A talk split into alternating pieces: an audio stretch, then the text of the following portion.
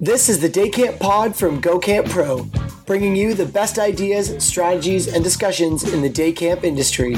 You can find our show notes at daycamppodcast.com.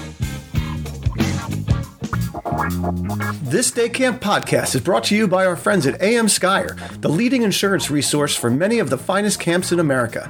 For almost 100 years, AM Skier has been a helpful partner with summer camps, ready to support any needs arising in PR, legal, health, facility, and much, much more. Experience the AM Skier difference. This Go Camp Pro podcast is also sponsored in part by American Camp Association New York and New Jersey. They are dedicated to preserving, promoting, and enhancing the quality of the summer camp experience. Their professional development includes the one and only Tri State Camp Conference, as well as many other conferences that can be found at aca nynj.org. This Day Camp podcast is brought to you by CRS Commercial Recreation Specialists, the fine purveyors of the best recreation products for in, on, and around your water. Check out their website at crs4rec.com. CRS is serious about fun. Welcome back, my friends, to the Day Camp Mini Pod with Dr. G, Part Two. How you doing, Dr. G? I'm great, thanks, Andy. Wow, I feel like it was like oh, two weeks ago that we just talked, but yeah, we'll just I feel like uh, you know David Letterman on a Friday, like faking that whole thing. All right, so let's get to let's get to it here. So, what kind of things should we be looking at and making our staff aware? What's coming down the pike as we as day camps will have to be making changes in order to keep our campers and staff safe in this this crazy world we're in? There are a few things that we need to think about, and one goes to the basics of, and this isn't going to sound basic at all, pandemic management. Right now, we're in this time called shelter in place. Whatever your area is calling it, that's right. what this is when you think about how to manage manage a pandemic, and it's the uh-huh. first management. So if we get to the when we get to the second step, that part's called test and trace. And the reason that that matters when you're thinking about your business is because you have to assume, as you're putting it together, that somebody at your camp at some point is going to test positive for COVID illness. Sure. And I really want you to not say, well, if, because if language doesn't make us more resilient and it doesn't make us more prepared and it doesn't make your customers, the parents, more prepared and it doesn't make your staff more prepared. So we're going to use when language because that's what we've always done at camp. We've always said, when a kid doesn't want to participate in an activity, here's how you could handle it, staff member. We've said, when the bus runs late in the morning, parents, here's what we want you to do. When a kid get, gets sick during the camp day, here's what we're going to do and what we hope you'll do. So use that same when language to strengthen everybody. Also, when you use that when language about this, it doesn't look like your camp somehow failed yeah, I've already started using the when language like that with my staff. I am definitely hesitant to do it with my nervous parents, but I definitely see your point. Get that, but not only does it take the you failing out of it because you've said when this happens, hey, I've got Andy. Just for example, at your camp, how many humans walking around on any given day, including staff, support, campers, everything? Yeah, yeah, nine hundred. It's a small city. Right. So 900 people who in the evenings scatter to other places with other people and then come back. Right so, and and and most young people are non-symptomatic right? So even if you took their temperatures every day you'd have no idea. in this country we're seeing 50% of covid illness has a fever associated with it which means 50% doesn't and that's the illness. You brought up a different thing which is the asymptomatic carrier. So for sure there's going to be COVID, there's going to be coronavirus, which is the, the virus at your camp this summer, no matter where you are. And will it cause COVID illness in someone? Well, even if we had reached the numbers that we were afraid we would reach in the US, and it looks like we might not, but even then, 95% of people, once we'd gotten out of that peak, would have never had coronavirus also some of the early studies show and this is just really recent show that even people who've been hospitalized with covid illness some percentage of them don't have any detectable antibodies. So it might be possible somebody could get it again or carry it for sure. So we just have to think about this as one more thing that's going to be running around camp, like hand, foot, and mouth disease, like strep throat, like, you know, right? There's just illnesses. MRSA, MRSA. MRSA. You, you, if I said to you, well, and not, not thinking about coronavirus, just in general, if I said mm-hmm. to you, well, if a kid got sick at camp this summer, you'd be like, if? if there was a day where a kid didn't get sick at camp this summer, there's 900 oh, yeah. people at my hey, camp. Look, we haven't had lice in like four years. I just, I say when about that constantly, and people drive, people go nuts when I say it, but it's just, you know, come on. Well, they don't just go nuts, they start itching. Yeah. right? They start scratching. but so I understand that this is frightening and I don't mean to make light of it, but that when language will help you, your staff, your parents, and your campers understand why you're going to change some very basic things like hand washing. You're going to change where there's hand sanitizer available and you're going to become if you haven't been as strict about hand sanitizer as you are about sunscreen and water bottles you already know how to remind kids of danger and encourage them and teach them and teach them to be advocates for themselves and stronger at keeping themselves safe. You already know how to talk to staff about the dangers that can befall kids if they're not on them to drink water and use sunscreen and do they have it with them? And if not you got to send them someplace to go get it. You can't ignore it or say okay it's no big deal this time. And that i think will be easier this summer than it's been before one of the things, though, that I really you could be doing now that's in, in the weeds suggestion is you're going to need to have more communication with your staff's doctors than you've needed to before. Mm-hmm. You're going to have to not just have them have had a form signed, you're going to actually have to know how to find out if they've been ill, does that doctor feel that they're really cleared to return? And if they have been tested, because testing I very much hope and believe is going to become much more ubiquitous.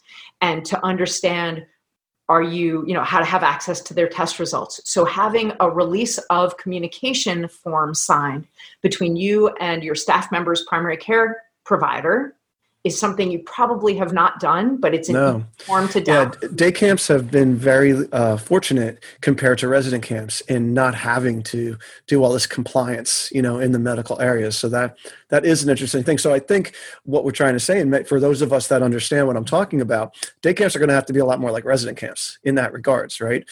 In your health center and health information way, yes. So this could, and I would think would at least in your staff pack, packets and I use packets in this very nice 1995 kind of way. I know it's electronic now, but in your staff packet and maybe in your camper packet, it's worth considering having a release of communication form.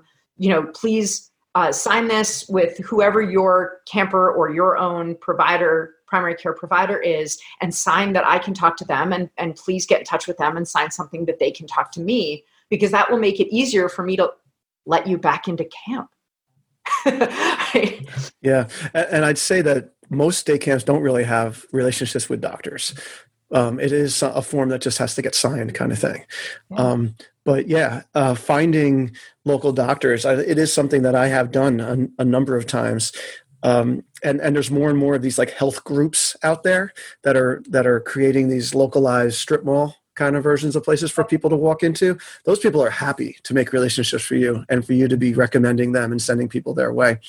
Um, also, a lot of day camps, you know, it's it's a money thing. They have, it, you know, hiring nurses like a lot, you know, enough yeah. that that is needed. I think a lot of camps in the past have hired barely enough, right? Meaning usually one, right? We've had two. Maybe it's time for three um, in regards to these kind of uh, situations. I absolutely think that the earlier you want to be able to start your summer and the better you want to be able to handle exposures and things like that, the more you're going to need a medical cohesive medical staff could be all nurses i mean i'm not trying to say what the makeup of mm-hmm. that staff needs to be you could even maybe have some mas some medical assistants who don't have as much training and aren't usually paid as much yeah. but a cohesive medical staff with somebody who's directing that staff that's going to know your kids and your staff's files, that's going to know the people, that's going to have enough person power to get out and see how kids are doing and talk to them and see how staff is doing. That's really going to make a difference, both in terms of those nervous parents. Look how we've beefed up our medical staff this year to handle this, but just because of the needs on the ground. And I would love for you to get to know, not just in a I have to make sure that I check their boxes, but in a real relationship way, your health department. Mm-hmm. So, thinking ahead, right? And I know we're just hypothesizing here. Mm-hmm. imagine um, three months from now, a day camp running, right? And kids coming in off these buses on a daily thing or being dropped off by their parents. Uh, I have one uh, camp director friend that doesn't want to do busing this year just because he thinks that, that he's eliminating a variable by doing that. But um, so like like you said we don't know who these people are coming in like like what they're coming with and all those kind of things. Do you see a situation like like we're seeing in china now where people are are checking temperatures and all that kind of stuff? Because you had said to me everybody's got a fever in the summer during camp. Like they're all running around you know? So like how are we going to know? Unless we hear a kid coughing or a kid's like passing out how are we going to know? And the same thing with the staff. We hire all these resilient staff that like think that they're in the middle of a war every day you know like we have to pull them off the uh, you know the field. So i think that there are a couple of things to keep in mind and one is you're not going to be able to know if you have coronavirus at your camp.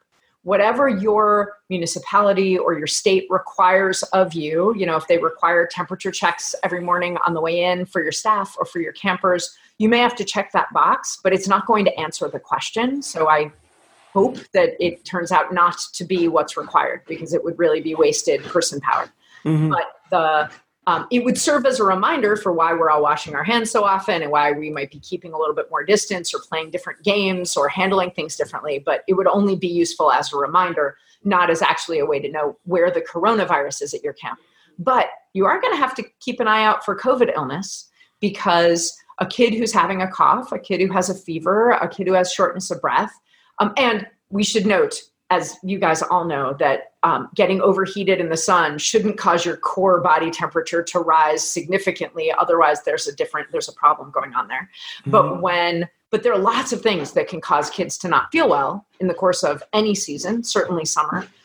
It's still going to have to be something that you're keeping an eye out for. Just like when we had measles in the community, we had to check every kid with a rash or a fever to see if it was measles even though it mostly wasn't. So, mm. absolutely, we're going to have to keep an eye out for COVID illness. But if you were a small day camp and you had the personnel and you had the technology, so if you had a digital thermometer, right, that can that can read off people's wrists or, or whatever, you know, even sticking in their ear or whatever, right? Theoretically, when kids come in in the morning and they're pretty, you know, heartbeats like level, like you know they're not sweating yet and all that kind of thing. Like everybody's temperature should be normal at that at 9 a.m. when they get to camp, right? Uh, their their internal temperature should be within their own range of normal. That's true, mm-hmm. but the lack of a temperature doesn't indicate a lack of coronavirus. That's why I'm saying I don't want us to have to. Right, but we're looking for the symptoms, like you said, right? And right. fever and cough are the big two that we're going to be able to to, to see. And, I think that telling your families and your staff that you are going to ha- be more vigilant and have an itchier trigger finger about sending kids back home as soon as they seem unwell in any tangible way uh, is going to be really understandable to people. I don't think you're going to get as much pushback this year when you call and say, little Billy doesn't seem himself. We'd like you to come and pick him up. I think everybody, whether they like it or not, is certainly going to understand. Right. And, and now we're, we're veering into the business of camp for a second. I just want to say that the questions I've been getting from parents in this realm then quickly hop over to so if you make my kids stay home because they're showing you know coronavirus symptoms are you refunding me those days right? right? And so, so I mean, that's day camp thinking. It's very transactional in many ways, and I encourage you all to say yes, absolutely. Right? We're all in this together, and this is not a time to be thinking greedy, but to be thinking generously. These people will be very generous in sending their children to your camp post pandemic, and that's the way I would want to frame it. I can totally understand why that would be. Um, and I can see from the point of view of a camp that says, but that's going to urge me away from sending home a kid if I think they're oh, probably oh, boy. Fine, oh, I hope right. Not. And so that makes me a little bit nervous as a doc to say that the camp's going to be financially penalized because it's also possible, I think, and I'm thinking now as a day camp parent, which I have been for a bunch of summers, if you can say to me, hey we're gonna we for the first two days that that happens we we'd like to not refund your money because we want to keep the staff here for when your kid comes back and we want to keep our programming as robust because eventually, if you're really reimbursing, if it's transactional day by day and it's become a daycare kind of setting, I mm-hmm. think in some ways you're undermining your own mission. It's true. You know, the, the local health departments uh, in these states, uh, they don't know what to do. And they're thinking, well, what if we find, what if there's a confirmed case of coronavirus at a camp? Do we shut the whole camp down?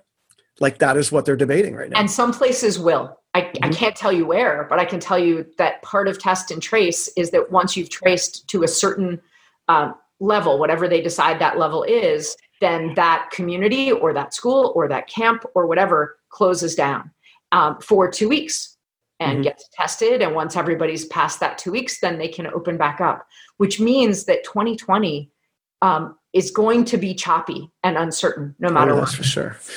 And that, you know, but what you just said about a whole school closing down for two weeks, right?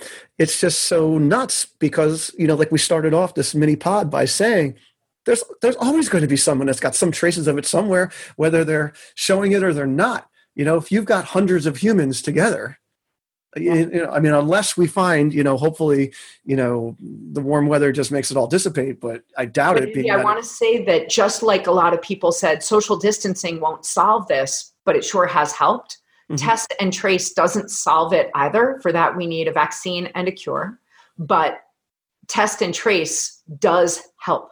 So have faith in that system, as I hope you're having faith in the um, in social distancing to be the next right phase until we get to treatments that work and vaccines that prevent. Because then it just becomes like every other illness, you know, like pertussis and uh, measles and other things where it's really bad if it gets out there, or influenza.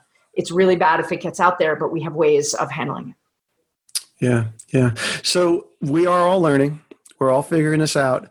I uh, I know the American Camp Association, uh, the national organization, has a COVID nineteen page right now with a bunch of resources. Uh, there's some really good stuff there written by Linda Erceg from the National Association of Nurses, uh, Camp Nurses. That's terrific. And I know that we're working with. Um, with, with, experts in the field who do uh, preparation for how to prepare hospitals and keeping them clean and such. So we're looking forward to that stuff coming down the pike. Um, if someone wanted to reach out for you, Deb, uh, in consulting in this area, can you give them some info on that? Absolutely. The easiest way to get in touch with me is through my website, which is askdrg.com. And if you would like to reach out to me over social media, you can find me on Facebook or in Summer Camp Pros. And I just want to encourage everybody who's doing any of the things that you just talked about, Andy, in terms of learning about how to keep camp clean or buying pallets of hand sanitizer, whatever you're doing, I really encourage you to include some of that in your current social media and in your reach outs to families. Be as transparent as you can because everybody knows that this is a new time what they want to know is that you're thinking critically about this and you're trying. They don't expect you to be perfect, but you will really reassure them and earn their trust when you show that you are working on this every day. That's a great point. I personally don't use the term COVID 19. I, I, sort of treat that like Voldemort with my camp families.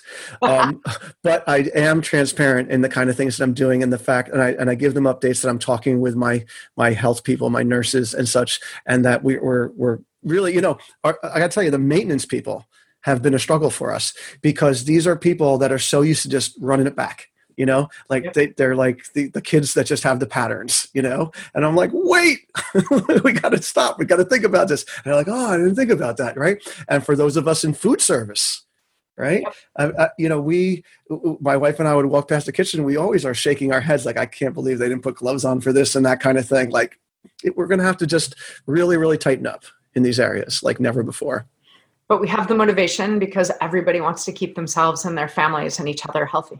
Yeah, and everybody's now been conditioned for what will soon be two months. So, what can you do? Thank you, Dr. G. Absolutely. Again, I so appreciate it. What a official friend of the pod. Dr. G, Deb Gilboa.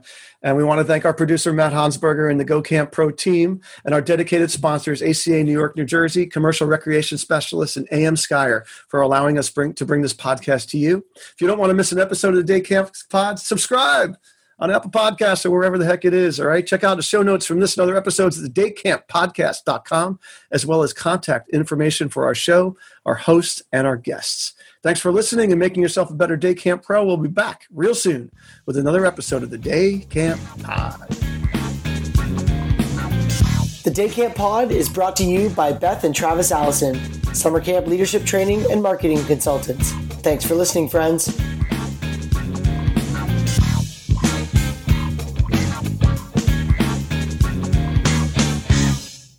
Hey, Camp Pros, we love that our industry is built on sharing. In order to foster that spirit, we hope that whenever you share an idea that you learned from the Camp Hacker podcast, conference, summer camp professionals group, or wherever else, that you're quick to give credit where credit is due.